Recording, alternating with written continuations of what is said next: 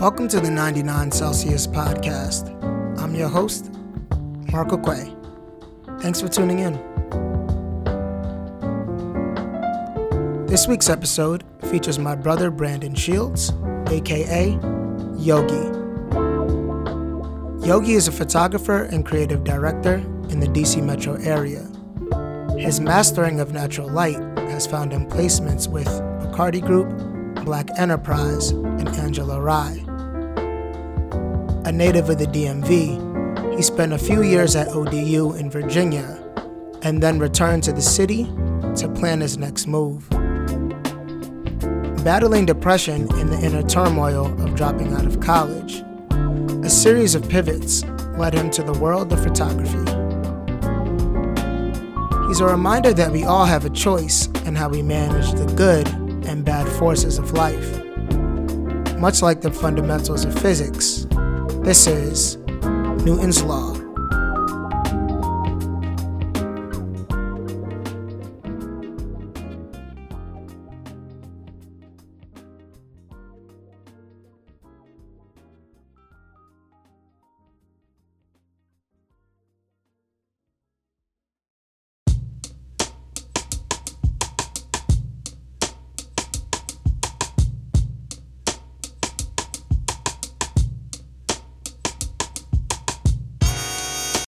Yogi in the mental. Metal of Anarchy never settled, just meddled in new endeavors. When the dust settles, he sees his need to destroy was really a deep ploy innate to create. Inspired by Banksy spray paint, life had changed fatefully, belatably, to Newton's law, conservation of energy. In summation, when facing trials and tribulations, always embrace with philosophies that convert atrocities to masterpiece. Action for reactions leads way to basking in the glory. Now here's his story.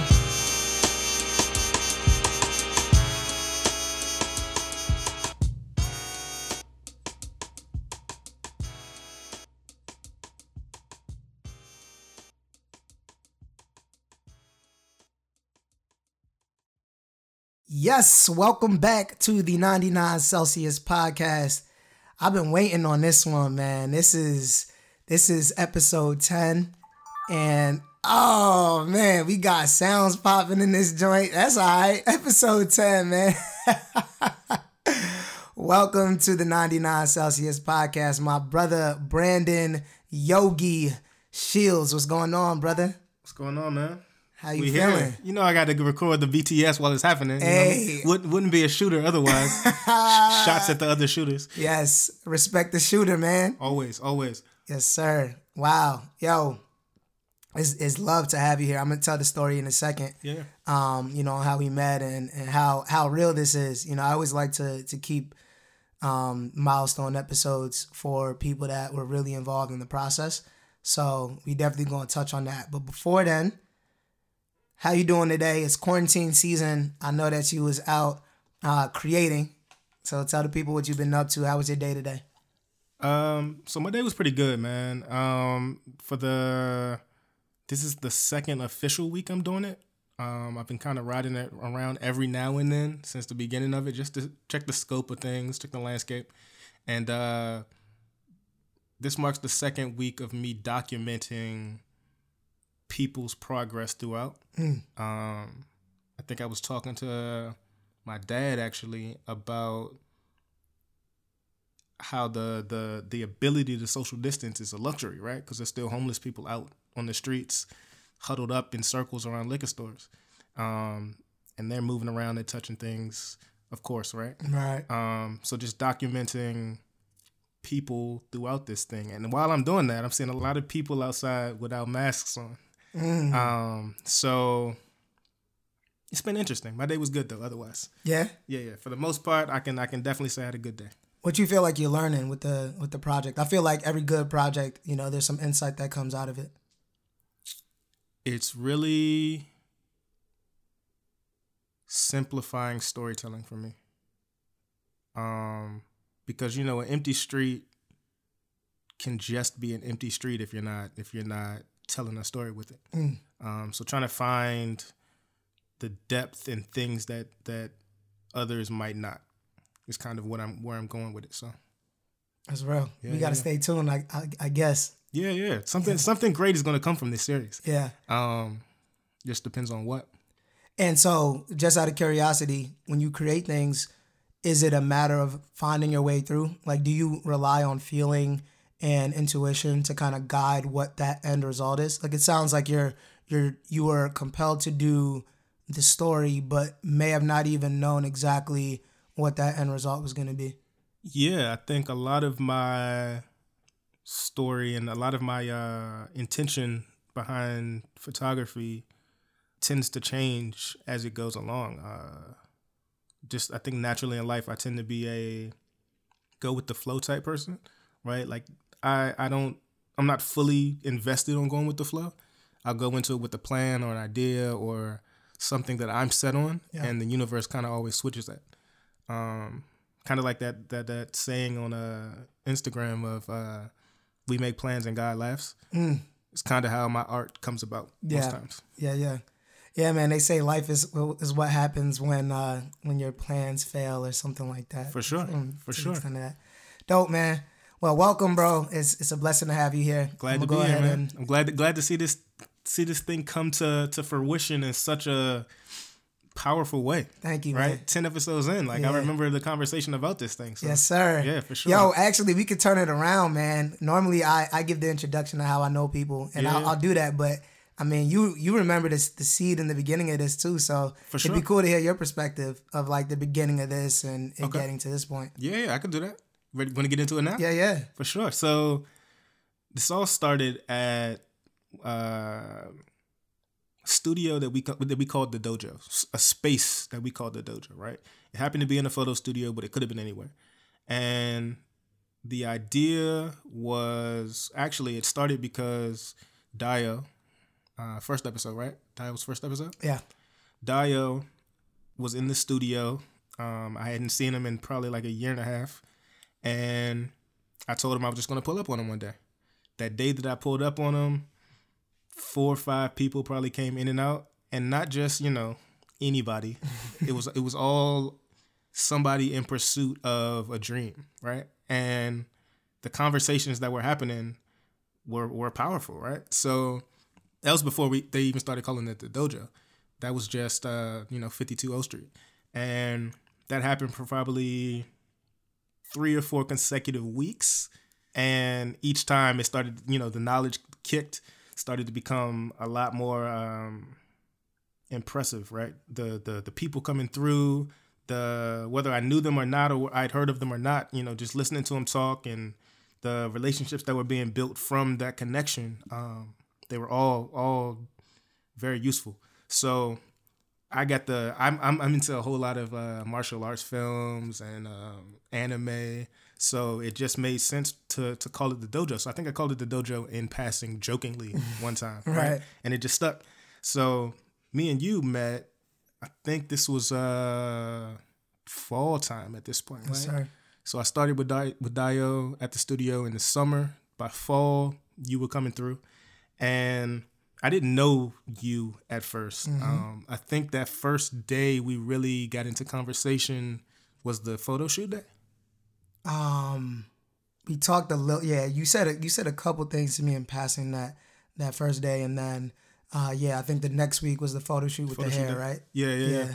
We all did a photo shoot. Uh, there were four or five of us at different stages of uh, of locked hair, and from that point on, we kind of just you know we chopped it up. We had we had similar perspectives on the art process, and I remember right before.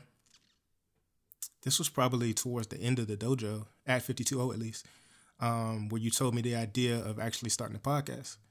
And uh, I'm always the person that's going to say, yeah, do it. Right? I, I don't have too much opinion on it outside of do it Yeah. because I've learned throughout my process that everybody can't see the vision that we have, right? Everybody's not supposed to. We're supposed to take our vision to a point and then deliver it to people. So when you told me, I was like, cool, dope. Do it, Yeah. right? Yeah. Um, I don't know if I expected you to actually do it because so many, you know, people talk, man. People, time. people, people say they're gonna do things all the time. Yeah. Um. So when you actually came to me about shooting the intro, Yeah. I was excited. I was like, "Yo, this is fire! Like, Yeah. this, it's already a dope concept. The name, the the meaning behind the name was also it was it, impressive is the only word I can think of because it resonated immediately with me Mm. Yeah. and a lot of people that I know chasing this journey, right? So you told me about it. I was down and uh now we are. Here we are, 10 Yeah, episodes man. in. Nah, yo, that's a good that's a good recollection. Um, I'll, I'll I tried to take of- it back to the beginning at least. You said right? I tried to get take it back to the beginning, Yeah, give yeah, you the full timeline of it. Exactly, the whole context, which is important. Um, sure. And I'll fill in some of the things from my perspective or sure. things that you may not be aware of. Um, yo, man, that first day. So actually, let me fast forward. Let me rewind back. You know, maybe like a couple weeks before I, I came to the dojo. Um, I was fresh off an event. I invited Yogi to a splatter event. Okay. I knew that he was doing his photography thing, you know, loved his shots and thought he would appreciate it, the artwork and all that. I had seen his work through a homie of mine who, you know, she lived by us and um, you know, she that was the homie. So hit him up, tell him to come through. He comes and, you know, he's, he's talking to us about the event. He's like, yo, this is dope. He's like, yo, we uh we meet at the studio on Tuesdays. You should come through. And I was like, yeah, yeah, yeah, for sure. Yeah, yeah. Right? Don't know if I know it started with Yogi. I don't know if I knew that. yeah. Okay. right around that time, my full time job is about to kick up because like fall season is really when it's crazy, and I also was in this place of my life where I was at a crossroads with a lot of personal relationships going on, and so it was a lot of like maybe trying to figure out you know what I wanted, and it wasn't until I think a couple weeks after that into the fall, it must have been like early October. And I was like, you know, I really I want to reconnect with this Yogi dude. You know, he said that they go to the studio. Mm-hmm. You know, I just want to be around some creative people, talk to him about ideas I have, and you know, make something of something. So I hit him up really because I'm thinking like, all right, you know, this would be a good creative relationship to have. Have no idea what it's about to turn into. Mm-hmm. So he tells me pull up on Tuesday. I'm thinking it's gonna be when he said we. I know Yogi's a photographer, so I'm like, it's gonna be me, him, and maybe the person he's shooting. Okay. And so I'm thinking like, all right, this dude, you know, he, he's a little busy. He so he don't got the time to link, but at least he gonna fit me in during his shoot. He's gonna be shooting. That's fair. And he may turn to me like, yeah, Mark's so, you know, whatever. Yeah. I'm like, all right, that's cool. I'll take it. I don't. By the way, I don't know if I've ever heard the outside perspective of what photographers when photographers say, "Yo, pull up." Yeah, Um, I'm sure a lot of people have, have thought that when I've said it to them too. You're so now that you said that, that's yeah. cool. Connected a couple of dots for me. I'm like, okay, Yeah. I guess we'll, we'll There's always hesitancy. There's always shoot. hesitancy when people say it. Yeah. Um, I just never know why, but that could okay. Yeah, cool. cool. yeah, you filled in a couple blanks. Cool. So he's like, yeah, well, up. I'm like, okay. I'm a little late, not too late. I just came from, I think, an event at work, and um, I can't even get into the building. I'm like, like hitting call Yogi. He's like, oh y'all, um, I'm not there yet. I'll be there in a couple. I'm like, right, cool. How do I get in? He's like, I don't even think he answered me at that point. Finally, somebody, somebody else is walking into the building he opened the door and he was like, "Oh, what you here? You here for?" He said whatever the name was, which to me was gibberish at that point. Right.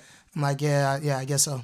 So we uh we you know dab each other up and we go upstairs together and we go into this room and this joint is like real mob like like it's like two long tables Yeah. it's probably about you know it's like eight people sitting Yeah. around this table and it's pretty quiet. It's not on and popping Mm-hmm. yet. People got laptops open. Um, a couple people are like doing design work on on like a big remember, iMac. I remember this day now. you know what I mean? Yeah. Like, yo, I'm in there and I'm like, like, yo, what is this? and, and for context, you know, as as as shooters, we meet a lot of people all the time, right? Um, whether or not it's of substance or not depends on on depends on the person, right? So it, the, the initial meeting is usually very stagnant, very still, right? Not a whole lot of expression, not a whole lot of movement. We might make eye contact. That's about it. Word. Right? Nod a head, something Yo, like that. It's something funny minimal. you said that because I remember feeling a pretty cold shoulder Yeah, in yeah. general and from Yeah, the room. for sure. I remember being like, yo, I gotta try. I'm like pretty nervous around new new spaces. Okay. So I'm like trying to push myself out of the comfort zone. I see one dude in particular working on like a he's working on design. I'm like, oh, you know, you Mm-hmm. Shout out, design. shout out to Owen. I'm pretty sure it was Owen. You see, I ain't said the name. No, no, right? I meant, I meant. He's- no, he's he's working on the design. I said, "Oh, you you working on the design?" Like he's like, "Yeah, bro," and just kept clicking. You- Yeah. You, know, you hear the. I can sure. actually do it. You hear it. You hear it. For sure. And I'm like, "Yo, bruh, this dude is not trying to talk to me." So I'm like, "All right." So I go sit down. I don't know Dio. I know Yogi and mm. Yogi only. So now I'm like, "Yo, there's ten people here, and I don't, I don't even know what this is." So we're all kind of sitting around and he turns to me and he's like, yo, man, like, what's up? And I was like, oh, what's up? And he's like, you, what you doing? Like, you know, you here for something? And I was like, oh, yeah, well, I'm here with Yogi. And he's like, who? And I'm like, Yogi? Mm-hmm. And he's like, never heard of him. Straight face. yeah. Super straight face. I'm like, oh, all right, well, I just spoke to him. I, maybe I'm in the wrong room. It's all good. Like, I love that they did so-. I love that this I was about to about to pick up the bag and head out, and he's like, "No, I'm just playing with you, man. Welcome, bro." he's like, "Yeah, we you know we meet here," and he was just so welcoming, Mm-hmm. and that really broke the ice for me. So I remember talking to you, you know, throughout that that evening, and there was something you said to me that really stuck out because I knew where I was at, but I hadn't told y'all, Mm-hmm. you know, like, and I knew that it was real. It was a very difficult time for me, like, you know, I had I had just been through some stuff, Right. and you were like, you had turned to me and you were like, yo, that's why I keep coming back. And you were like, yo, this got me through. I had real dark times, and I, and this is this community is what got me through it. And I was like, oh, that's fire. So I remember thinking like I was powerful, and just even that for me, I was like, there was something about. There's a couple people I felt like I really kind of connected with instantly, and what you said, and just even our, our conversation was like one of those things for me that I was like, yo, That's dope. yeah. So that was kind of how you know we ended up, you know, how we met and we sure. linked, and then we had the the shoot that you had talked about. Um, and it's been love, man. It's it's been a lot of love, and not to go too deep into it, but the the the year and a half that I hadn't seen Dio that I mentioned, Yeah, same thing, dark space, dark space, and and isolation, right? yeah, And that uh, as a creative, as a as an idea maker, um, isolation is probably one of the most dangerous things you can um you can put yourself through. that's so real. Yeah. So needless to say, man, we we got to to keep linking. Um, I got to give you your props on there for the shoot that we did. That was crazy. Turned out fire. Yeah, it was amazing, bro. Like everything that I felt I saw and felt about the experience Yeah. and what I wanted to see was exactly what came to fruition. and that was crazy. I'm glad. Uh, what was going through your head that day? Um, Or just from leading up from like, you know, the kind of this inception of speaking at, you know, uh, at dinner Mm-hmm. About it and then, you know, up and through, you know, actually shooting it and then editing, right? And like putting it together. when you brought it up at dinner, I know you said that the timeline was like pressing, Yeah. but I'm not sure if I registered as urgent in my mind as as as you did, right? Yeah. Um, so when we got there that day, I can see the urgency in you, which was inspiring. Yeah. Um, because it was like this idea that you had that you were ready um to see come to fruition. So this is the first probably stop motion thing that I've done. Um, I did video for a little bit in the past, kind of took a break from it Yeah. to focus on photos. But storytelling is storytelling, right? So once you once we had we had confirmed reconfirmed the idea that day, um, and I saw your setup, I can start visualizing the pieces as we move, and then um, looking back on it, some ideas I wish I would have done more completely, Mm. but I'm still very satisfied with the with the end result. So Yeah. it worked out. Yeah. It's funny, man. I it took me mad long to actually say the idea. Like in my head, I knew you had your event and I thought like, all right, I'll just connect with him afterwards, low key. It would just be me and him. Yeah. I was like still very fresh to the group and like not comfortable with, you know, not sure if I really embraced myself enough creatively to like tell these ideas to people who literally spend their life creating. For sure. And so when you were like, "Yo, we can just just come with us. We're about to all grab dinner," I was like, "Oh." So, I remember. to to to, Yeah. to I, I when when we were in the studio right after the event, Yeah. right, and I asked you, I could see your the hesitancy in your Oh, face. you could. for sure, Word. for sure, Yeah. Um, because think it was you wanted to talk to me, Nico wanted to talk Yep. to me about something, yeah. and one of the homies had just finished talking to me about something.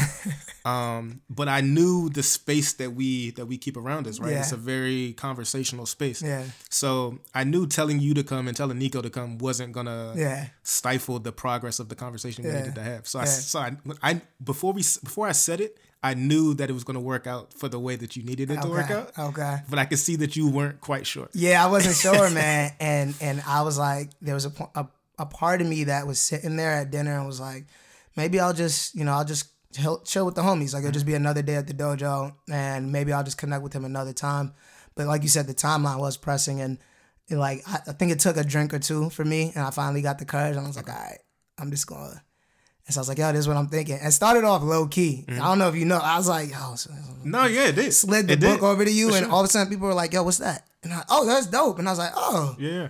oh, you think this is cool?" Yo, so needless to say, like I actually the whole time was like, I think I'm now just getting to a point in my life, like this season for me, where I'm like fully embracing myself and being like, nah, I have good ideas and sure. whatever room I'm in. But at that time, I mean, really for all of my life, but especially at that time, it always felt like qualifiers. So it was like, yeah, I have good ideas maybe with these other people, but now I'm in this room with like people who really do this. Can I really, you know, say my idea? For sure. Um, but like being able to say it and then for you to be like, yo, that's dope. And you'd be like, yo, we could do this. And then we just started throwing ideas back and forth. And like literally what we said and brainstormed that day, what's in the notebook is exactly what came out. And it was and it exceeded that. Like Yeah.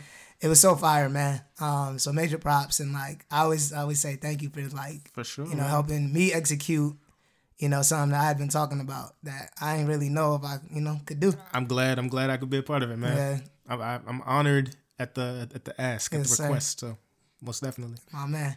Cool. Well, we, we we spent a lot of time on the history, which is cool. It's, it's all love. This episode ten, man. Big things. Yes, sir. So, man, as you know, you definitely know the 99 Celsius podcast is all about the process and the journey, much more than the destination. For sure.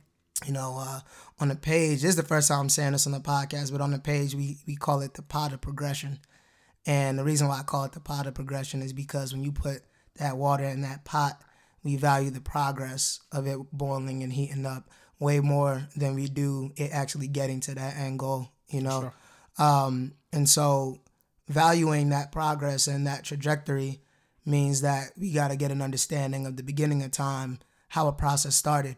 And many times we don't even know how exactly we're starting For sure. you know um, so before there was even a camera in your life before you were a person with creative ideas what kind of hobbies did you have and what was childhood like for you So I have to say this. Got to tell you this. I don't know if I told you this actually. Um, so listening to your podcast has made me connect dots that I didn't connect before. wow So the pod is working i appreciate that that's dope for sure. All right, so childhood. Um, I was an athlete all throughout my childhood. Um, probably since seven, f- f- five, seven, something like that. yeah Um, my dad. I'm the first child, so my dad pushed me to sports. He was coaching with one of my cousins. Um, he was coaching football with one of my cousins when I was like a toddler. So by the time I can get into football, he Yeah. pushed me straight into football. was he a football player as well No, he was basketball actually. okay Um, not sure how the football thing. I don't even know if I asked that yeah question. Yeah, yeah Um, but he he dove into football. He pushed me into football. okay Um, wanted me to be the quarterback. Wanted me to be a quarterback. Um, and I did basketball too. But he really, I felt like he was really pushing football.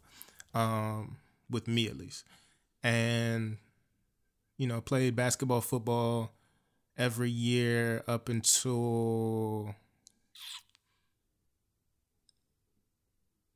up until high school. Um, didn't really. I drew a little bit. You know, I was a I was a tracer. Um, I was big into Pokemon and Dragon Ball Z as a kid. Yeah.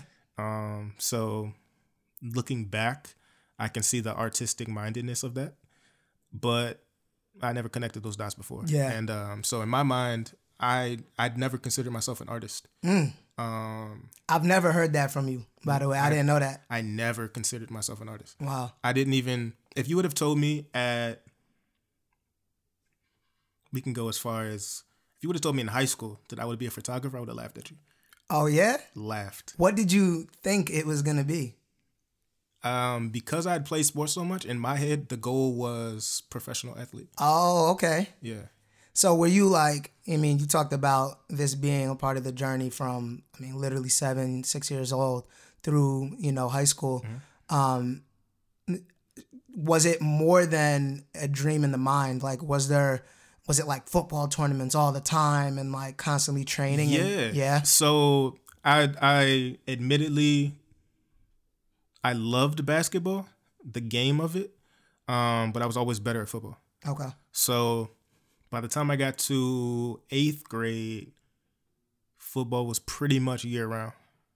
Oh, okay. Yeah. So you were like serious. Yeah, I'm Yeah. And then so my dad coached me and my brother. Um, so I played football for uh, I might have played basketball first, I don't remember. But I played football as a kid and I kind of stopped football and went straight basketball. Okay. Um, but my brother was always better at that. But my dad coached coached me throughout. Um, so my dad has been my coach since let's call it nine. Um, there's actually a video that he has that he showed me recently of me at Carnegie at like 12 um, at a basketball camp. but um, yeah, so he coached me from some from young at basketball that grew into him coaching me at football starting in middle school. Okay. Um, so all my high school, he coached me football. So football was I eat, sleep, you know, yeah. I breathe football. Yeah. what was it about football that to you really resonated? If I had to put something to it, um, it was probably the strategy of it.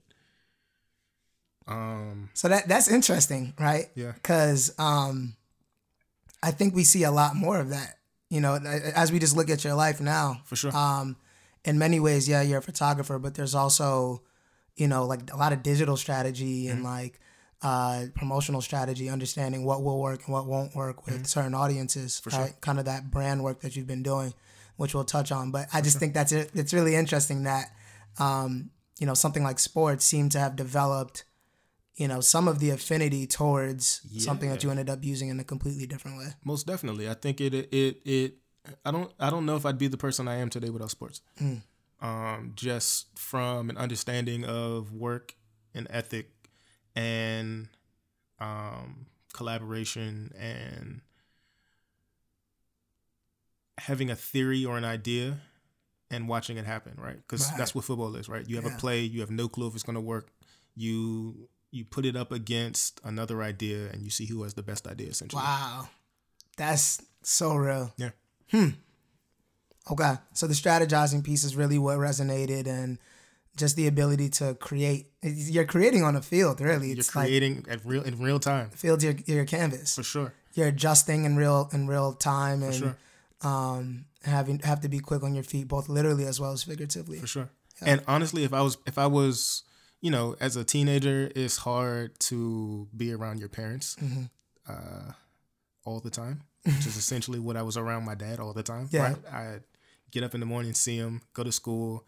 Um, he'd probably get there around like one because he's a football coach. Yeah. So most of the day I'm seeing my dad. So you know you kind of rebel and resist against that. But if I had practiced more heavily and and more seriously, I think I could have actually been better, and and could have really taken it somewhere. But- Yeah. Did it get to the point where you were like looking at like combine and things of that sort? Or Oh, I was in combines starting at ninth grade. Yeah. oh wow. Yeah. yeah. Okay. Man.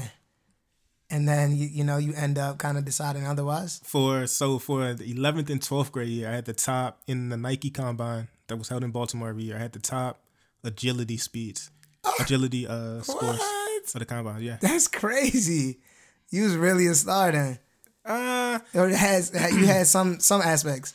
I I I think I had the potential to be. Yeah. Right. I had the I I did well in competition. I wasn't a practicer. Okay. Um, ah, but I th- again, I think that was I think that was parent, parental resistance as a teenager. yeah, right? yeah, yeah. So, um, but I could have played. I could have played in college, but I thought I was better than I was, um, which backfired. Definitely got to tell me that story For when we get to college for, For sure. sure. Okay, so tell me a little bit about um, moms and pops. Um, so like I said, never never really considered myself an artist. I I drew and sketched a little bit. Um, but my parents are DC born and bred. Um, go to college, get a degree, get a job. That's their that Right, their right by the book. right by the book. hmm Um, because that's what worked for them. What do they Um, do? My dad is IT um, for EPA, Okay, and my mom is communications for FCC, okay. government workers.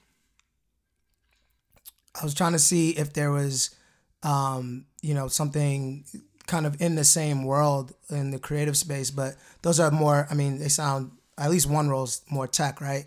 Yeah, I'm not sure what I would. What's the the communications role? That's not really tech, right? it's um, no, it's um.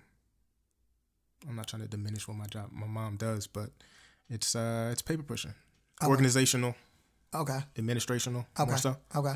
And when you talk to them about upbringing and things of that sort, was there was there anything that that you like when you look back and you're trying to connect dots? Like, was there anything that did they have a love for art or or anything that may have? So, um, they always had this one photographer's photos hanging in the house. Mm, Um, which as a kid I saw it off the t- all the time, but I'm not sure if I really processed it for what it was.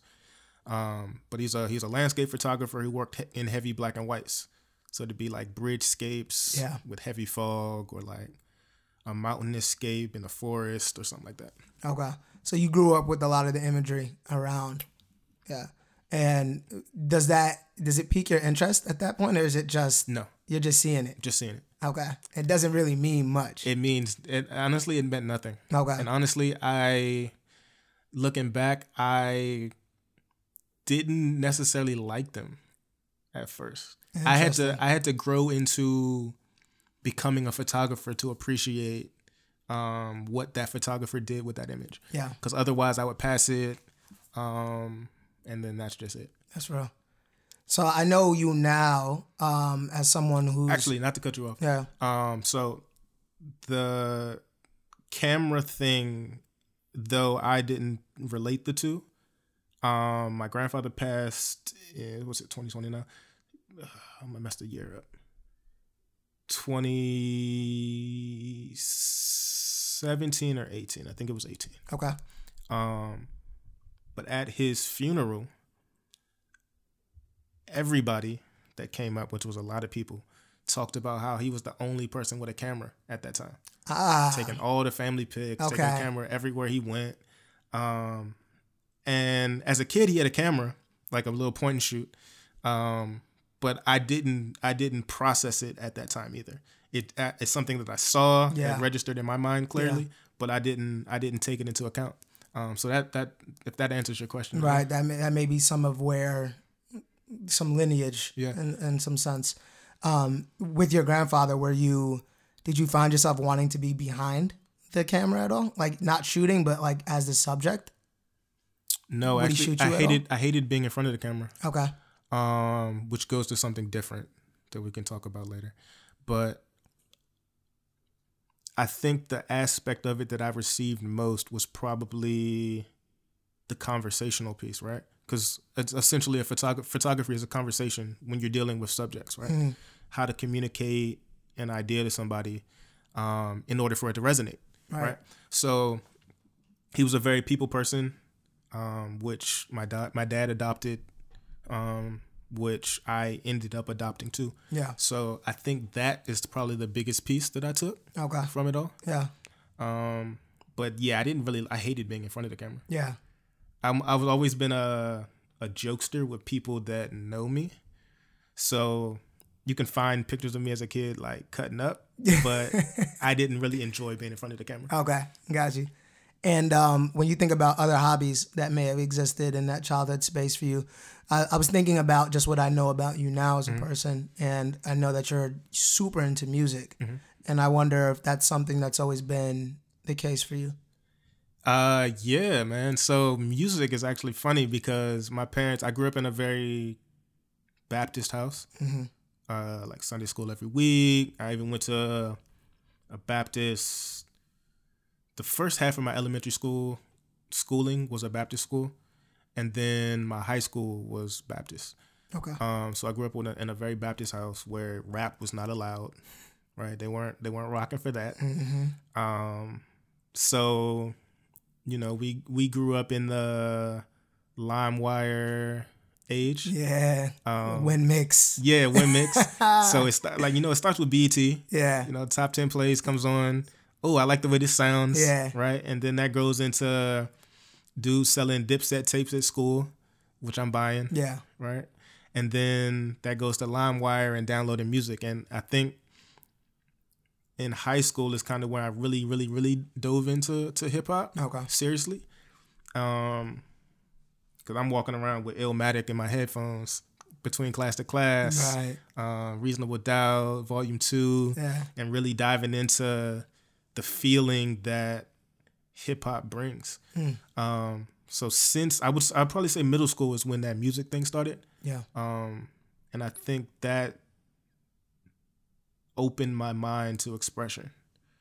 Um, Yeah, and it's funny you, you mentioned expression because as you were speaking, I couldn't get my thoughts off of just, you know, because hip hop is so expressive, I was just wondering, you know, what your relationship was with expression and being expressive just as a person. Like were you were you someone that was very vocal about how you were feeling when you were growing up and such?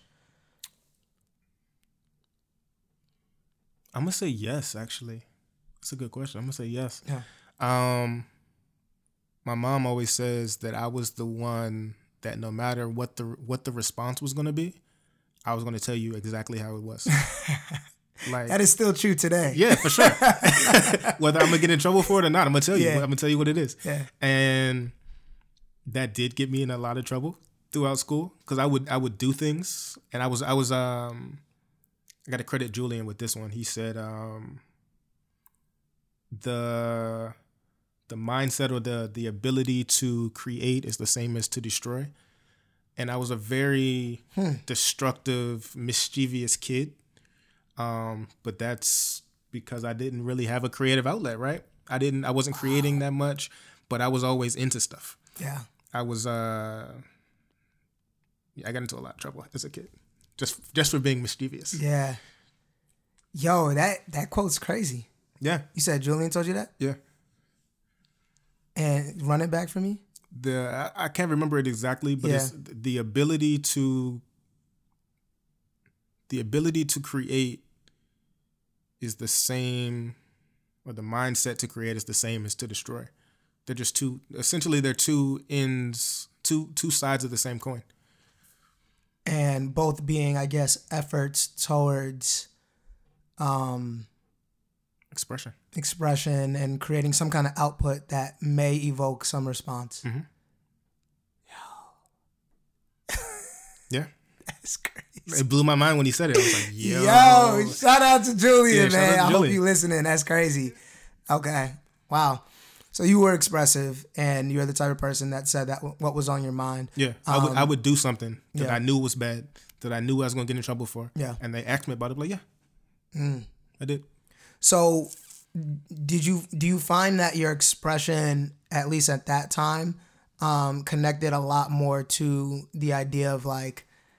It sounded like it. It sounds almost like you're implying that there was some some steam that you were you were letting off back then. But uh, did you did you experience a range of emotions? Like, were there um, you know, how did you process maybe grief or sadness or loneliness? Like, you know, did you feel in tune with those emotions as well, or um, or was you know was letting off steam maybe a culmination of maybe other things you were experiencing, but this was the the way to communicate it? I think I think it's the latter, right? I think letting off steam became my expression, Mm. and I think I, I think that's also right why football stuck more than anything else did, right? Because you're literally channeling the most foul thoughts you can have, Yeah, um, the anger, the aggression, and you're putting it towards somebody else. yeah, Um, but even as a child, like you said, I think those things, like me, I liked lighters as a kid and fire, and playing with that and watching it do what it does was so fascinating to me. But I think that's the, I think that was my mind breaking down what I was feeling, right? yeah, Um, same thing with anything else. I think it's it's all channeling, finding out the best ways to channel. And we don't have to get too deep into this, but you know, as as as black boys, we don't have we're not taught to express, especially in the '90s, yeah. right? So I think finding your own way is what it becomes, and I Yeah. think that's what I did. Yeah, it's funny. Um, there's a book that I was reading sometime last year, and the knowledge has stuck with me ever since. And says something to the effect that anger is the one emotion that is not vulnerable, and so people feel comfortable being able to exude that. And when you think about black men, um, specifically, right, that is the one emotion we have no problem Yeah, not at all. expressing, You can right? turn that on and off like a light switch. But the, the book also says that anger is a secondary emotion. So anytime you discover anger, there's actually something else. There's fear, Facts. or there's anxiety, Facts. or there's sadness, or uh, emptiness, or loneliness, whatever it is, right? It's a it's But- an inability to process the first. Exactly. Or the resistance. Or the right? resistance, It's yeah. like ah, I feel that, but I ain't, I'm not gonna feel that. Yeah. I'd rather feel this, you know. And in some ways, um, I'd rather make somebody else feel this. exactly. Yeah. Interesting. Yeah. It's Um, facts. Yeah, I agree completely. Yeah, it's it's it's a real thing. But I, I always think about the connection to emotion because I think art is is so much of channeling what those emotions are and communicating it. And um and in photography and really any other art form, like I think so much there's so much work that's done to communicate an idea and feeling behind something. Um, and I feel like people that have that artistic tie are so mature emotionally and at least being able to communicate what they're what they're feeling, Right. whether it's verbally or any other form. Um, and so I was just kind of wondering the history behind it. So now that you say that, right? Um, my mom has always been in like an excellent writer. Mm, Um, so I think I got a piece of that from her because um, I've I was never the best student, mm-hmm. but if I had to write something, I'm crushing it every single Mm. time. Um, like preparation or no preparation, last minute or um, in advance, Yeah. I'm crushing it every Yeah. single time. Um, so I think a piece of that. Um, she's a very expressive person too. How did you feel when you wrote? Like what what what was it that you enjoyed about it? Um, I I don't even know if I processed it as enjoyment. Mm, Um, because you know in school you have to write things. You got to write Yeah. essays. You got to write. I think actually, uh, it might have been it might have been the ability to the ability of analysis. Because as you're writing, you're kind of thinking of things and breaking things down. right. Um, especially to make it your own, you gotta you gotta be able to process things. Um, yeah, that might that might be it. That's right. So you kind of have uh, all of these different areas. You have sports that it's pushing you through, and that's you know really the almost the end goal. It's like you know almost a career aspiration. Um, but you have this interest in expression and writing in some ways, um, and then you have the hip hop piece that really comes into you, or you come into your own with that in high school.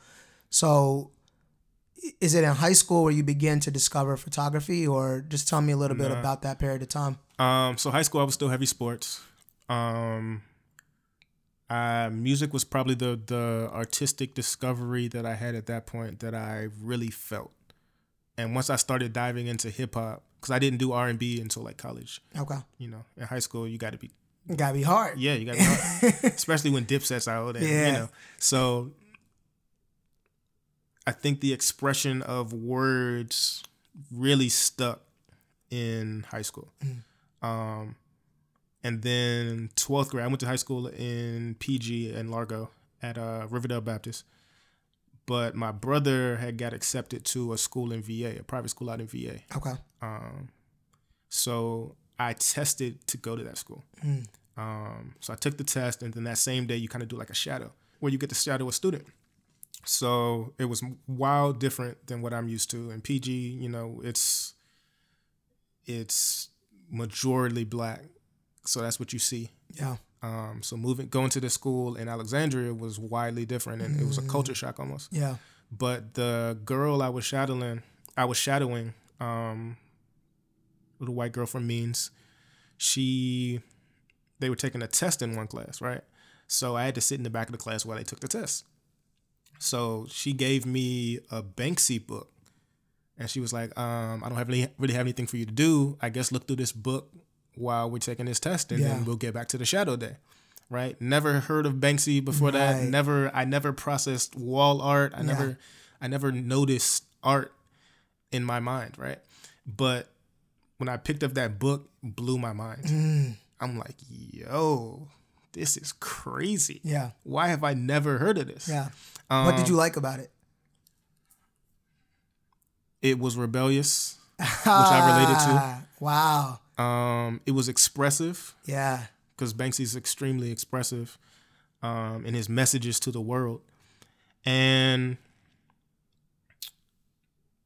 it was unconventional. I I'd ne- I didn't know anybody that did anything like that. I didn't. I, I guess when you think of rap, when I thought of rap at the time, I didn't process it as something foreign, right? Because Yeah. you know you grow up with people that freestyle. Yeah. So it's still in the realms of attain- attainability, right? Just like mm-hmm. sports is. But the Banksy book, it blew my mind open because I didn't, I had never met anybody that did those kind of things with their own imagination. Like to think of some of the things that he did in that book, I couldn't even imagine. right? Yeah. So that blew my mind open. Oh, that's what I was gonna say. So I was also into skateboarding a lot. Okay. Honestly, if I had knew if I knew more people that skateboarded, I probably would have would have pursued skateboarding too because I was I was so fascinated with it for the same reasons. It was it was expressive, it's technical, it's um, rebellious at the same time. So my love for skateboarding and the Banksy book kind of connected at that point. Okay. Because they they kind of channeled the same things. Yeah. Um. So yeah, that stuck with me, even though I didn't end up going to that school. You didn't end up going. No, I went Okay. right back to Riverdale Baptist. Okay. So what happens after you you discover this book and you have skateboarding in your life now too? Um, I started to research more. Um, I started to research art more. So I think that was that was going into my twelfth grade year. So the schedule of an athlete is already hectic. Yeah. Um, not too hectic in high school, but it's, it's still a little crazy. So in my free every chance of free time I had, I was looking at Banksy. Um, I was uh, hip hop introduced Mr. Cartoon to. Okay. Um, not to backtrack, but it introduced Mr. Cartoons to. So I'd already started printing out Mr. Cartoon stuff prior to that, but his stuff was still very raw, still very Right. urban, still very, still felt very, very close to home because I was already sketching this stuff. Um, but Banksy introduced a different piece in the sense that it brought um, Shepard Fairey from Obey. It brought real rebellious pieces of art um, that took their time to, to to deliver a message to the world. Yeah. Um, so like you said, I, like I said, I was printing out stuff. I was printing out Banksy. It's on the front of my notebooks and my binders in school. Yeah. Um, so that was my that was my first dive, I think, into finding art for myself. So do you start seeing like changes in your life as well around this time? Like are Not you yet. Okay. Not yet. So the circles aren't changing and like the conversations with friends aren't changing as much as you're just living in this own world internally when you're diving into it. I might have I might have put a couple people on, Okay. um, but I don't remember it changing too much. Okay. The landscape of things didn't really change too much. okay. Um, I was still fully invested in football, and in my mind, I'm still going to play football in the NFL. Yeah. And this is you're graduating, and Yeah. you said you had the opportunity to play Yeah. in college, and Yeah. that ended up changing, right? Yeah. Okay, so let's talk about that. So now you're in school, and and where was the school again? Um, my high school or college? College. Um, college was ODU. Okay. Um, so going into ending off my my senior year of college, you get a highlight tape and you're sending it off to schools. Of high school. Yeah. You're sending off your highlight tape to schools. Um, and I got accepted and I did a couple walkthroughs of D two schools. Um, but in my mind, I'm not playing D two. I'm too good to play D two. Right.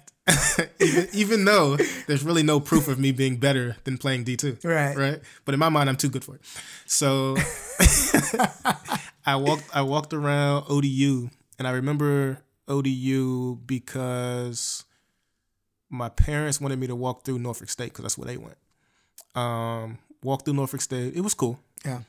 But when I walked through ODU, um, I don't know, something about it stuck.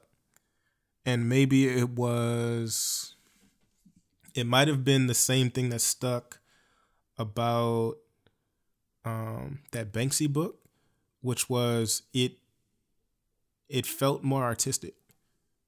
Um, and I think a piece of me was probably yearning for that, Mm. and I didn't realize it at the time. Like subconsciously, I think I was I was reaching for more artistic things. Um, so I chose ODU. I was gonna walk on, talk to the coach. He saw my tape. He was he was with it. He was like, "Yeah, cool. We're gonna get you in. You can walk on. You'll definitely make the team. It's not even a, it's not even really a worry. Yeah. Um, you're gonna put some work in to get to the starting spot, but you can play. Um, that coach ended up in a recruiting violation that got him fired.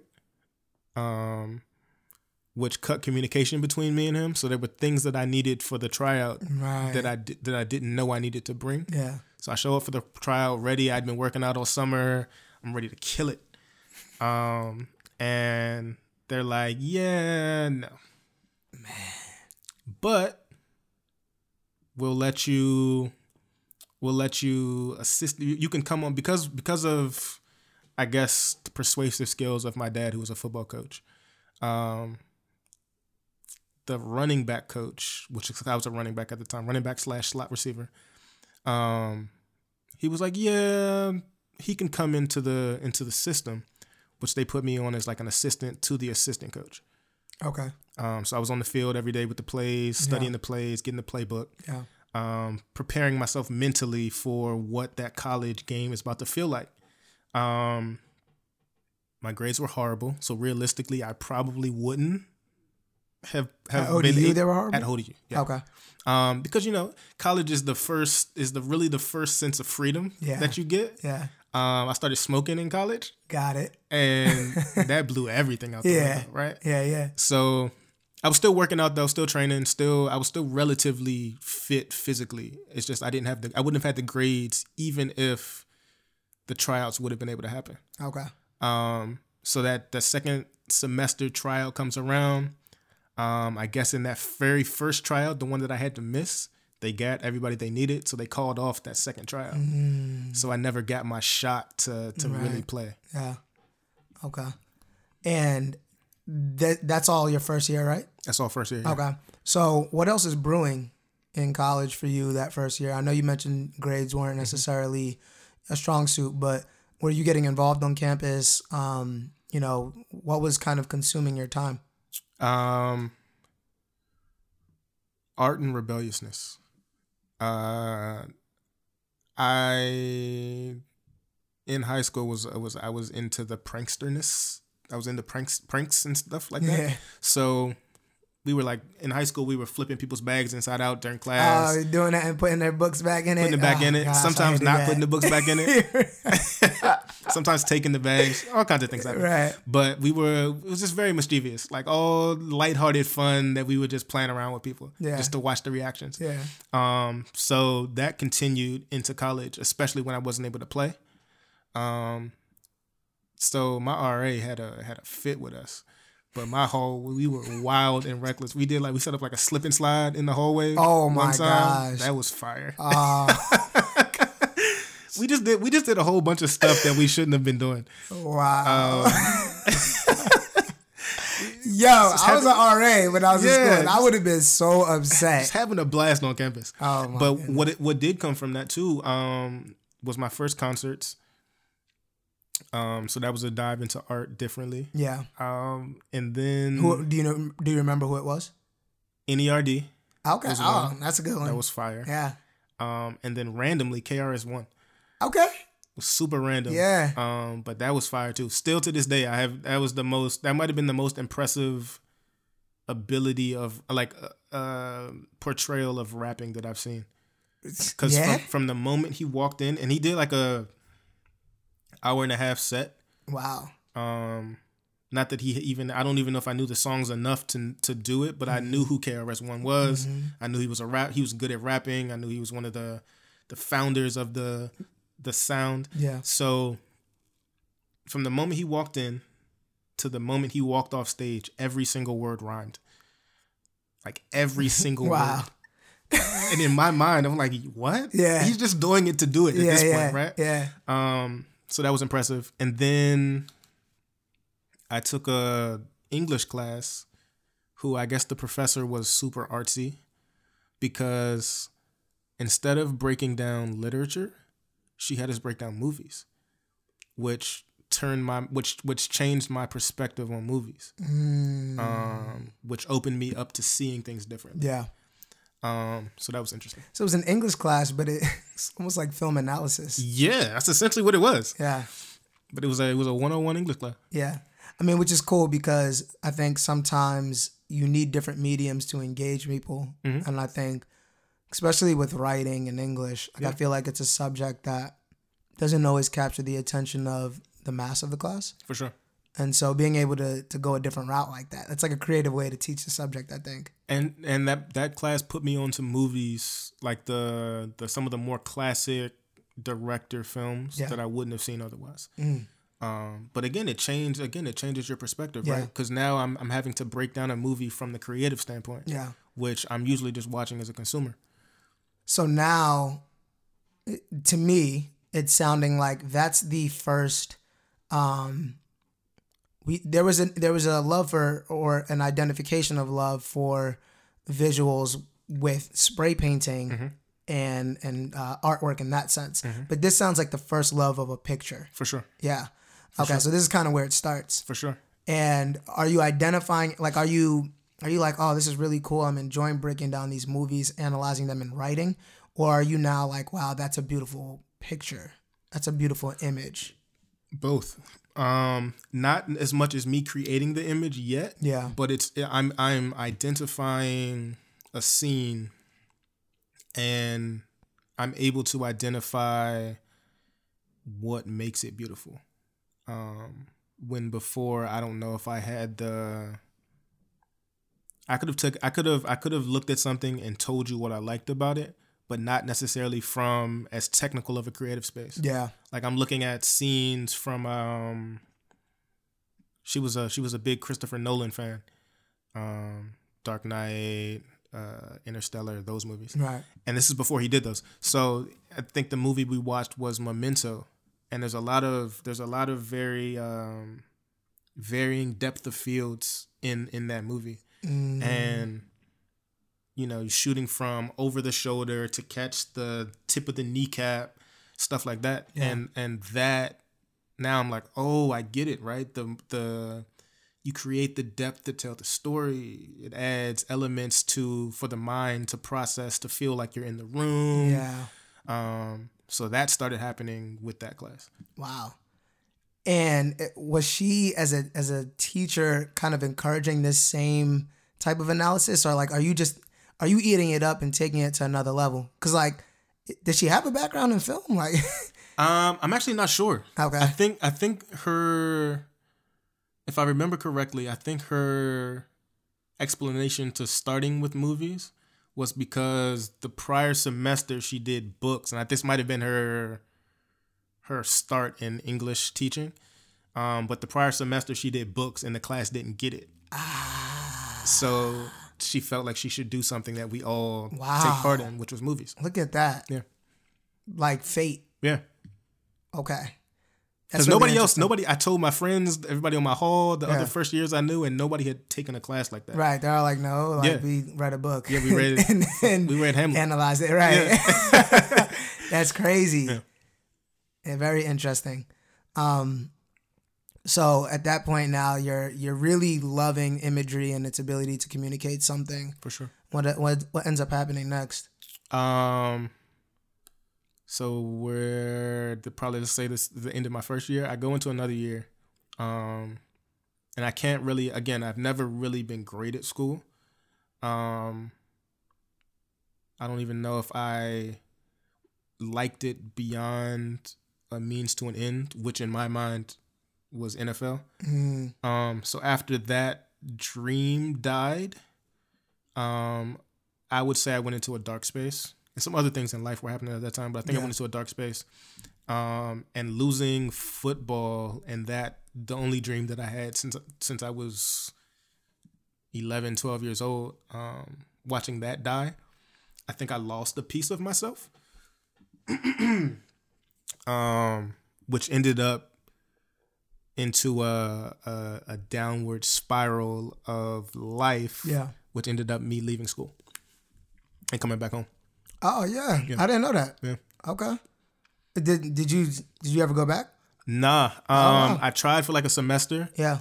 at PG, but that didn't it didn't end up not working. Interesting. So, what were you experiencing? Like, I know it was dark, and you know, but if you can, if you can kind of recall what what was going through your mind. So I think in that next year, so the the last point we capped off was into the freshman year.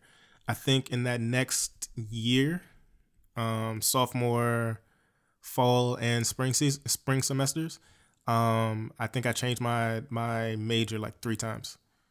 Um, What'd you go from? From what to what to what? so at first I was sports management. Okay.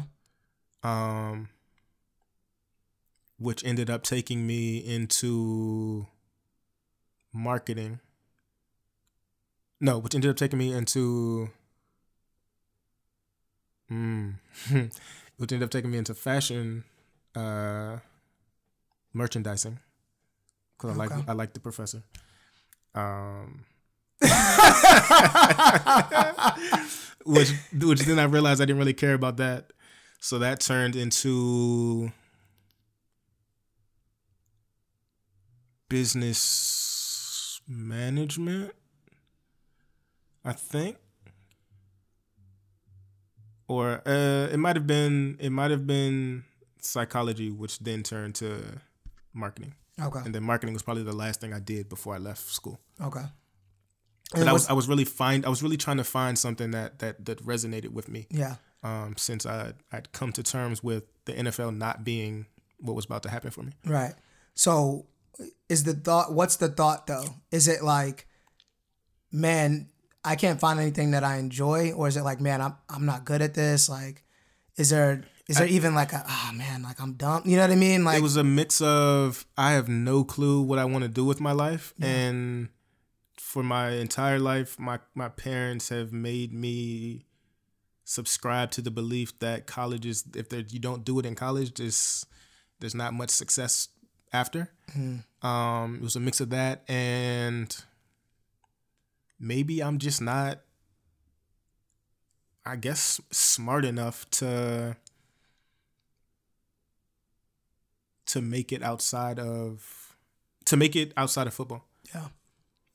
So what does that do to you action wise? Like feeling that way, like man, I maybe I'm not smart enough. You you end up leaving school, and so what's going through your mind? Like now you have this thought that you may not be smart enough, and you've gone in, you've gone back into life, but you, you're not finishing school, and you also feel like in this moment that school is the only way. Yeah. So how are you navigating this new space? So I've I've always been a or I, I not, I'm not gonna say always, but I think football instilled the figure it out. Um, you gotta you gotta improvise. Yeah. So it was really dark before I left school. Um, I think that semester I didn't really leave my apartment. Like Wow. that much at all. I think if I if I had to if I had to recollect, that was probably the least I had left my apartment my entire time in school. And was that was this all as far as uh, was this all tied back to understanding your identity? I think so. Okay. And and part of that the the intelligence aspect, um, and the things that I was going through at school, just you know, breakups and stuff. Okay. Um, all of that together, I think was a was a was a dark space that I just kind of stayed inside for the most part. Yeah. Um, like my friends had parties at their houses. At that point, I wasn't going. Um, the usual people I would smoke with, I'm not linking up anymore. Mm. I'm not hooping really like that anymore. Are you making it to class? Uh, sometimes, Yeah.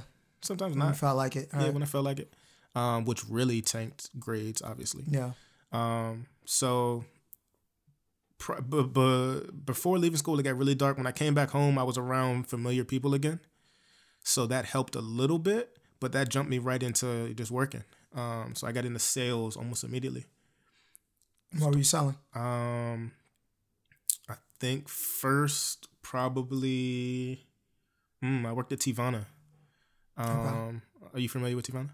Um, I think so. Is that is it tea? T. The tea shop. They got all the different teas. Yeah, yeah, yeah. They So they're in the mall now, right? yeah, so Yeah, I, yeah. I started working for them in the mall. Okay. Um, before Starbucks bought them, so they were they were a small like uh, elder couple that started it, and it was it was smaller. Okay. Um, but they were very concentrated on teas and the the the art of the teas. Um, so that was interesting. yeah. Um, then from there, I did like Finish Line. Then I did LA Fitness and door to door sales after that, Right. and just car sales. Yeah. I sold a bunch of stuff. How did you decide on sales? Um, I think it more so decided on me. Hmm. I think you know you. I applied to a bunch of spots, and those are just the things that uh, that accepted me, right? So Teavana and Finish Line being first, I found that I was good at selling things to people, so I I tried to apply it in different ways throughout. Um, in different ways, I guess I didn't I didn't in visualize uh, shoe sales at the at retail Yeah. being uh, lucrative long term. Yeah. So I jumped to things that I thought would make me more money, Got it. which was uh, at the time gym memberships, then door to door sales like Yeah. doors and windows, and then car sales. Okay. So it, it's interesting because I almost feel like, in some ways, your experience of jumping through the hoops and understanding different industries almost kind of gave you this competitive advantage in now you have this really wide uh, array of knowledge of different spaces right? Like you understand the fitness world and yeah gym memberships and um and how that world works as a business but like also understanding the people that are going to gyms and fitness and um and bodies right? And i feel like that ends up kind of showing itself uh for you and in your field of work now I would say yeah. Um, you know, in those spaces, you're almost dealing with marketing directly. Um, in the sense that you have to understand the person that's coming in and why they're coming in. Um, so that means you have to to be good at it at least. You've got to understand what the company is putting out to draw them in. Um, and then you have to understand that at the end of the day, people buy from people yeah. And you've got to the person that you are has to resonate with the person that they are yeah. in order for them to buy from you. Um, especially as you go up in, in sales once you get into like car sales it's all person to person. Absolutely. Like you can buy a car from anybody if you know what you want. Um, what's going to make you buy it today is me. Mhm. um, and that resonated directly into football into to photography. Yeah. I think cars was the last thing i did before i started photography. So what year are we in now 2012 okay and how did you pick up the camera how, how did that happen So I had a homie, uh, Lou. I have a homie, Lou, who he, he takes credit for my my intro into photography all the time. yeah Um, so shout out to Lou. And he had a clothing line at the time, um, where he was printing, screen printing shirts, uh, hoodies, crew necks, and he was taking trips to um, trade shows and, and little pop ups to sell it. Um, so he needed he needed photos. Yeah. Um, so my dad had a camera in the house probably for football reasons that he really wasn't using like that. Point and shoot. Um, nah, it actually ended up being a Nikon with an interchangeable lens. Okay. Um, I'm not sure why he bought that, being that he, kn- he just no like there's no technical photography experience. Yeah. Um, in his background, Yeah. but he bought it, and so it was around the house, laying around. Uh, Lou needed shots, um, so I took them, but I didn't like them, and I think part of that athlete in me wasn't gonna let me not be good at it. Mm. Um, What was it that you didn't like about him? It was probably too basic. It didn't. It didn't. I couldn't feel myself in it, maybe, um, or I couldn't feel anything in it. Probably is what I would probably attribute it to. And these shots are are they like pics of models in these in the clothes or is it just pictures of the clothes? It was. I think it started out as like an event there. It was events. Yeah, Got it. I think it was an event, and I took shots, and I didn't really. I wasn't. I wasn't vibing with them at all. Yeah. Um, but from that point on, I kept it with me. And and actually I kept it with me to the point of being discouraged. Um because I could I just wasn't getting it. Um or I was I was you know how they say when you take things too seriously, you tend to mess it up? Yeah. I think that's what was happening. Mm, Right? I was focusing so hard on it not being bad that it was bad Got it.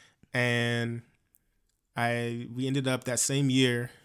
Um, no, actually, I put it down. So that was 2012. We fast forward to 2013, and So you shot for about a year?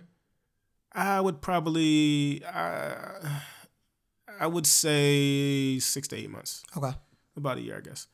And I really wasn't. I didn't wasn't enjoying it. There wasn't the thrill behind it. Um, And that's because it because you didn't feel like you were good? yeah, because I wa- I didn't feel like I was doing it right. Okay. Um, I didn't have any training. I I literally just picked it up. Um, was shooting on auto. It was just it was the very base base base level of photography. Yeah. Um, and it was the first camera I had picked up like that to really take pictures of. So, fast forward to we ended up going to Miami in 2013. Um, with some homies that do like music in Virginia Beach. Super dope trip. But one of the homies had a photographer with him and he was doing more he was he was more creative with his photography he was doing videos while we were down there Yeah. so my my interest is peaked now i'm like oh there's somebody else now i know somebody else that does this because i didn't prior to that i didn't know anybody that did photography um so he kind of explained it to like there really you don't you can do whatever you want right there's no there's rules but experiment find find yourself in it Yeah. um, and then from that point on, I've had a camera in my hand. So 2013 till till now. Wow. So, what was it that changed? Was it just the freedom this time around? That it was like uh, now, I, now I can I have the permission to do whatever I want. I think it was the freedom. It was the perspective that it doesn't have to be this one thing. That you know, photography is how you see things. Yeah. um, more than how other people have shown you how they see things. And I think me me taking that into consideration that it's that I see the world differently from anybody else anyway already and understanding how to convert that into a photo uh, really changed everything Yeah. and I, that might have been the first that might have been the first time of me shooting uh Manual. well manual for sure he showed Okay. me he i think he i think he was the one that showed me how to do it Yeah. um but it was the first time of me uh really diving into the woman aspect because we were you know we were on south beach and we're we're fooling around So is that where it started? That's where you started shooting women. I think um I would love to go back to the files and tell you to, Yeah. for exact, but that that hard drive died. But I think that was the first. That's the first shot. That's the first shots that I can remember. Okay. Um, because it's been a lot at this point. But Yeah. those are the first ones that come to mind. So since that period of time in 2013, when you you know you you have a re- reintroduction into the space and you're feeling it more. Mm-hmm. I, I would I would I call it the, like the I, that was my proper introduction into photography. Okay. yeah. Um, what stands out? What was like? What's a moment that you're like, man, that that right there? From then till now. uh, no, early on. So around that time. Um. So after that point, I was I really I come back home from Miami, and around that time, modeling uh modeling troops were like popular, like people dudes that I knew would just have collections of women that wanted to be models um, that they were quote unquote managing. Mm. Um, and I say quote unquote because managing is loosely related in those terms. Um, that I started shooting. And I met up with some people on one of the shoots that we really connected on. Um, and that's right around the time DC legalized weed. So I would probably say within that year, um, we took we we we we captured a lot of DC's weed scene, um, and we became known for capturing DC's weed scene. Wow. Um, so that's probably that first moment. So between 2013 and 2014 Okay. is really that first uh, re- me really stepping into and accepting photographer Right. um, As artist title as a and- title. Yeah. And where do you end up going with things after that? Um, so the homies that I met, um, shout out to Daniel, shout out to Grizz, shout out to Cliff, um, all still the homies. We still we still communicate, but we were we had, we were essentially a group, and everything we showed up to, we showed up in a pack, like five six deep every Yeah. single time. Um, everybody coming out with cameras, so it was a thing. Um, and I guess I can say this because we've talked about it, but I was the I was the Kobe of the group of the of the Shaq-less Lakers. Okay. So I felt like I was pulling a lot of the weight and pulling in the revenue, but it wasn't it wasn't connecting on other on other realms. Um, so once we split, I started to find other avenues to shoot. Essentially, um, so where we go from there is me me diving into and and finding more expression in the photography. Right? What do I what do I want to see? um, and what do I want people to see from me um, and see me in? Yeah. That's I guess is what what to answer your question. Okay. So you really seems it seems like you you began to find an identity, For sure. and this is around when. 2014, 2015. Okay. So things are like picked up. People know you, and you have an identity now. I think my first my first series was 2015. My first series, like consecutive series of photos, was 2015. And what were you shooting? Uh, people on the street. It was called Storyteller Sundays. Got it. um i was i would go out and i would i would be shooting landscapes but i'd always come across an interesting conversation so i'd have the conversation um, something about me drew to, drew me to that person or them to me um, we end up in a very interesting conversation i take a photo of them and i um, contrive it on my website and put it out every sunday That's dope. ended up meeting uh I can't remember his name right now, but he was like a he was a world champion boxer. but he ended up being homeless in New York. Oh, wow. Like it was a whole wild story that happened with him where he ended up being homeless. But he taught boxing lessons in the middle of the park. It's super random, super wild, like Wow. yeah. But that was dope. It's kind of dope that he, you know, he, still found a way to give back. Yeah. You know what I mean? Yeah. For free too. He was giving it for free. And um, He was still and- sharp with his hands. Like he was showing me. And Right. I was like, oh, okay. He's like, oh, cool. snap. Yeah. you were a boxing champion. Because Yeah, you know when, when somebody says it to you right, yeah, like and yeah, they don't look like it, okay. Yeah, Okay, bro. interesting. Um, so you know, I- almost inevitably things are going so well for us, and it, unfortunately, it doesn't always stay that way. For sure. um, when you think about a time of adversity after this period, I mean, you know, 2015, 2016, you have this identity and things are going real well for you. What what's the first thing that after that period of time that comes to mind where you're like, man, that was a bump in the road? So things are going good, like you said. Um, at that point, I'm still working a job. I don't remember where, but I'm still working a job. And I'm like, you know what? I'm a photographer. I don't, I need a job. Um, so I went full time for about a year and a half. Um, and it probably only lasted that long because I didn't want to tell myself that it wasn't working um, but it wasn't working. I wasn't the the consistency that I was picking up gigs before I quit the job changed drastically once I quit the job. Why do you think that was? Um,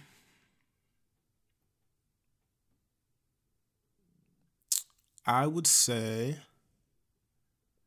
that when you know a lot of a lot of photography is a luxury. And a lot of times i think we just as people forget that because because cameras are so accessible now. But the ability to commit time to capturing something for somebody and then processing it in post afterwards takes time. Yeah. Um, so when I had a job, it was fine um, because I was able to take free things, which would lead to paid things.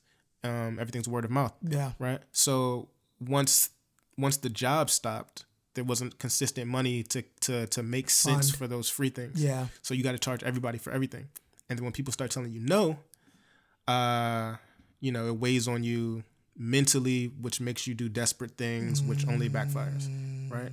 Um, I think that period of time was was dark in the sense that you know when when you hear no enough, you start to again believe that it's you that's the issue Yeah. right? That maybe I'm not good enough. Maybe I'm in the wrong place. And I, I've thought about moving a bunch of times, um, which is probably something I should do anyway.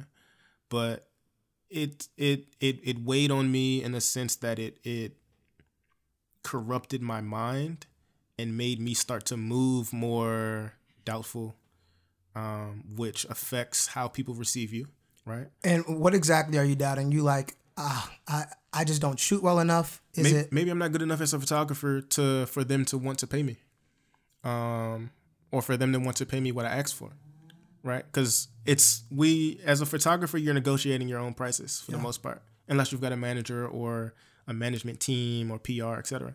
You're you're negotiating your own prices for yourself. Um, there's no industry standard that people can look up and, and go back to if you tell them a price, like it was when I was selling shoes and cars. And like there's a there's a price you can look up where Right. if I tell you this is the bottom line, it's the bottom line. Yeah. Um, photography is different in the sense that people make up their own prices. So at the time, I was trying to elevate my price um, because of the quality of work, because of the time put in. Um, people are like, nah, I got somebody that can do it for 50.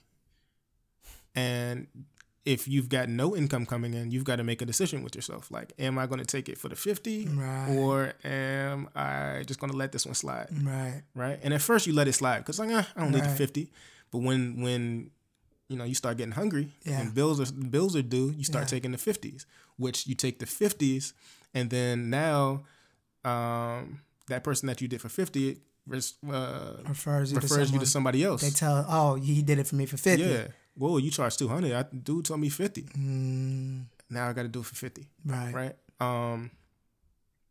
So the the the doubt that gets that starts to weigh is okay, cool. Maybe I'm not maybe I'm not worth the price that I think I am. Um. Maybe if I was better, because uh, social media is a is a is a highlight reel in itself where you I'm so see glad you brought that up. I, I definitely was going to ask about the whole social thing as well. That that played Yeah. a big factor. Yeah. Um, you see people, and you you have no clue what they're charging. You've got no clue what they're getting paid for. You've got no clue what work that they post they are getting paid for. Um, but you started like, man, he shot this for this. She shot this for this. Um, they had this had to be at least worth Yeah. such and such. Why can't I get that? Yeah. and uh, mentally that becomes more of an obstacle than a passing thought. That's real. So how do you overcome that? Um, I think what you have to do is art's difficult in the sense that it's subjective. So just because I believe that I should get eight hundred dollars for this shoot, um, doesn't have to mean that you value it at that. But it also doesn't have to mean that I accept what you're offering me, right? I can always say no. Um, so learning the power of no helped a lot. But if you say no, you got to be able to really, you got to, re- you have to be able to really stand in in your no, um, and have something on the back burner to to, to back you up on that. Right. Um, so what I learned in that process and how I dealt with it was I just learned to have something on the back burner. Um, and have confidence and faith that what I'm building is going to make sense for me in the long run. Yeah. So I'm assuming you end up going and finding a job now. Definitely. Okay. And what, Um, what were you doing? I was working at an event company. Okay. Um, you shooting for them, wait, or- Let me see. Yeah, I ended up working at an event company. That was the first one, I think. Okay. Um, no, I was not shooting for them. I no, I lied. So I went, I went, I went uh full time twice. mm. Um, first time was- unnecessary. I shouldn't have done that. I was I, realistically, I was a year into photography. I didn't even have, I didn't even build up enough clientele to make for it to make sense. Yeah. Um, so that after that first time, I was ended up working at Home Depot. Um, and coming from working for yourself, the restriction was crazy, but I was willing to do it to a sense. Yeah. Um, um, so I ended up working at Home Depot while doing photography, um, and it was cool. It was fine. And then I remember I was going to go to Art Basel that year. I had put in my request off two months in advance, um, per the system, and I think the week before they told me, "Yeah, we're not gonna let be let you go." I'm like, "Huh? Y'all approved it like Right. a month ago." Yeah. The tickets bought, the hotels booked, the cars rented. Like, I don't know what you want to do. Right. And they're like, well, if you don't show up, um, you won't have a job. I went, ended up not having a job. Wow. so That's that was the that ended up being the second run. I think I worked at Home Depot for almost a year. Um, and I think that ended up being the second run. So after they let go of you, you you just you started doing full time again. Yeah, I tried it again. tried it um, again. until I found something else. Okay. And is it any better that time around?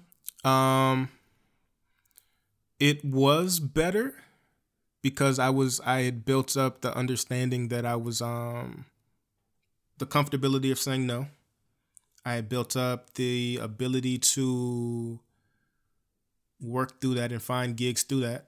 Um, but they weren't coming as frequently as I wanted at the price that I wanted. Right. Um, so, but I still had something to like behind me Yeah. um, that I was used to. So, I think that's the time around when I really started to travel. I really dove into traveling more. Um, so it was it was more of a struggle, but it was a struggle I was willing to accept instead of the first time it just being a struggle. Yeah. And so, what leads you back to working? Because I is that the current job you're at now? Is that the last kind of? Yeah, yeah, yeah. Okay. Um. So what led me to that is I've I had been doing events um and I'd been doing a lot of minuscule. I don't want to downplay it, but minuscule work, um, work that I didn't really feel connected to, Mm. um, artistically and creatively. So what I wanted to do was I wanted to do things that spoke to me and get paid for those things. Yeah. Um, so I decided to get my bartending license because I've always I've been in bars. I've I've been running the U the uh, U Street Strip, um, and you know trying different different whiskey cocktails Right. um, for a minute. So I had I had, I had a fascination for it, um, and a lot of the events I were doing were liquor events. So in my mind, if I can learn how to make the drink, right, I can better get acquainted with the effects, the how to tell the story of the drinks essentially, um, in order to get the liquor clients directly instead of going through events. Gotcha. Um, so that's kind of the mindset behind bartending. Okay. So this time it, it sounds like there was um there was a, a strategy For sure. behind Way more strategic. Way more strategic. Okay. And how's that been working for you? It's been working cool. Yeah. Um, it's allowed me not only the space to still be able to converse in uh, the same skill set that I use for photography, essentially, when you know you're you're evoking emotion out of people Yeah. um, and providing an experience for them, um, while also perfecting the skill of pitch decks and and pitching to brands and companies that I actually want to work with. So it's been going good, I would say. That's dope. I like the I like the effects of it. I like uh, the people that it's introduced me to. Um, now it's on me to capitalize. Yeah. So uh, have things been better for you in regards to the whole social media's piece of things as far as looking at this person and what they've been able to achieve and such? Um, I know we've had conversations even about, you know, um, other people who are really talented and, you know, how much em- there's so much emphasis that's put onto followers and all of that. How have you been navigating that space for yourself and people that you choose to collaborate and work with and all of that? Um, so again, social media is one of those tricky uh, tools that we use that a lot of times we visualize as currency. Um, and a lot of the industry revolving around uh, art is they're very much into numbers and statistics and analytics, understandably, because they're trying to sell a product. Um, so what I I would love to say I've realized it consciously, but I would say early, relatively early on, I understood the I be, I became aware of the importance of analytics, um, which is why I initially started my website um, to be able to track analytics. Mm. So, as much as I saw people um, and I saw the the conversations around statistics and analytics, I was always able to provide my own, which helped me get into a lot of spaces that I've been in, um, which helped a lot of conversations that I've been in, a lot of conversations with brands and just uh, influencers. Like I I have been able to channel um, people's interest in those things and and use it to my advantage. Um, what changed for me in, in watching people is that I just I had to process it as highlight tapes, um, because as much as as down as I felt in that in those time periods, people would look at my Instagram and be like, "Yo, you're killing it right now." Right. And you know, as much as I don't feel it, you know, you got to put on the face like, "Yo, thanks, bro. Yeah. Thanks, man." uh, you're right. We out here, we, We out here, gang. Yeah. Um, so I just had to realize that people are gonna. It's all perspective. People are gonna see what you put out, and even though you even if you're not telling the story of it being perfect, even if you're not trying to intentionally do that, that's how people are gonna receive it. Yeah. So you almost have to tune it out. Um, just because I I appreciate someone's art doesn't mean that mine is any less um, any less valuable. Just Yeah. because someone got paid whatever for whatever um, doesn't mean that it affects my pockets in any way. Right. Um, people that bargain hunt are going to bargain hunt, no matter how good or bad you are. Um, that's just that's just part of the game. That's real. Word, man. So uh, as we we kind of get to the end here, and we talk about just your current space and what you're doing, you know, what what are your thoughts as far as your future? You know, what you're working on, and um, even just when you connect it to the analogy of 99 Celsius. You know, as you think about 100 degrees Celsius and reaching that boiling point, and whatever's next for you, what what does that look like? Have you do you feel like you're at boiling, and what does a road to boiling look like? Um, I forgot who it was, but I think we were having. It might have been at the dojo actually. We were. I, there was a conversation going around. Um, when do you know you made it? Mm-hmm. And I think if you're in pursuit of an elusive dream, like I think art tends to be, um, there really is no destination, right? You're Yeah. kind of just you're moving past checkpoints and and uh, uh, landmarks, and when you when you're there, sometimes it doesn't feel like you're there. So I think for me currently, it's just it's the constant pursuit of more. Um, not not in a dissatisfied way, just in a okay, that was cool. Um, but something else has to come after that, right? Um, I think we're you're you're constantly producing until you're until you're until you're dead. Um, I I was actually talking to my dad about this recently. There was uh there was it's probably an athlete. Um, they were essentially saying that um when they ceased to play is when their body started to betray them. Um, Wow. which I think is uh, uh, which I think is relative to life in general, right? When you when you stop moving is when your body finally says, "Okay, cool, now we can just Yeah. put it all up. We can Yeah. we can give it all up."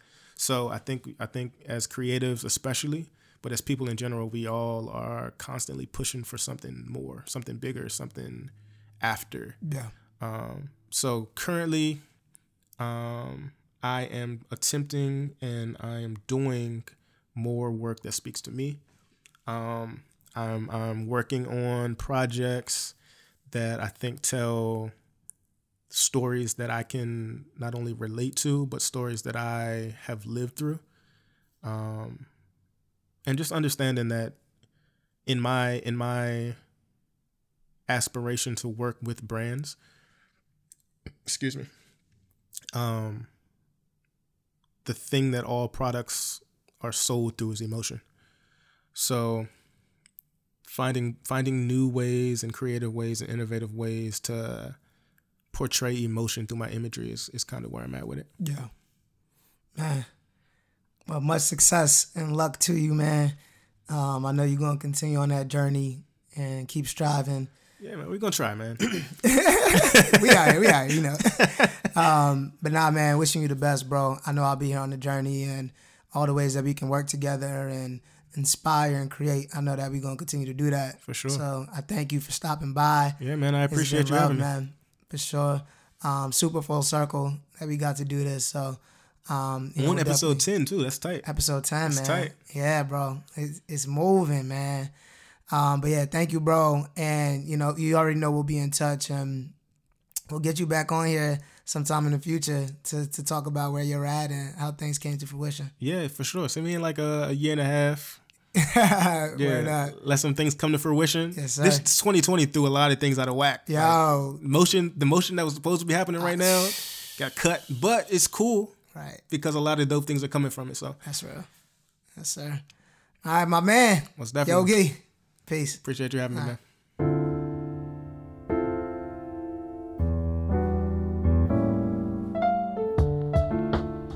Thank you for tuning in to this week's episode of 99 Celsius. Again, I'm your host, Marco Quay. For updates on the pod, follow us on Instagram at 99 Celsius, all spelled out. New episodes air each and every Monday. Don't forget to subscribe, rate, and share the pod with others. Until next time.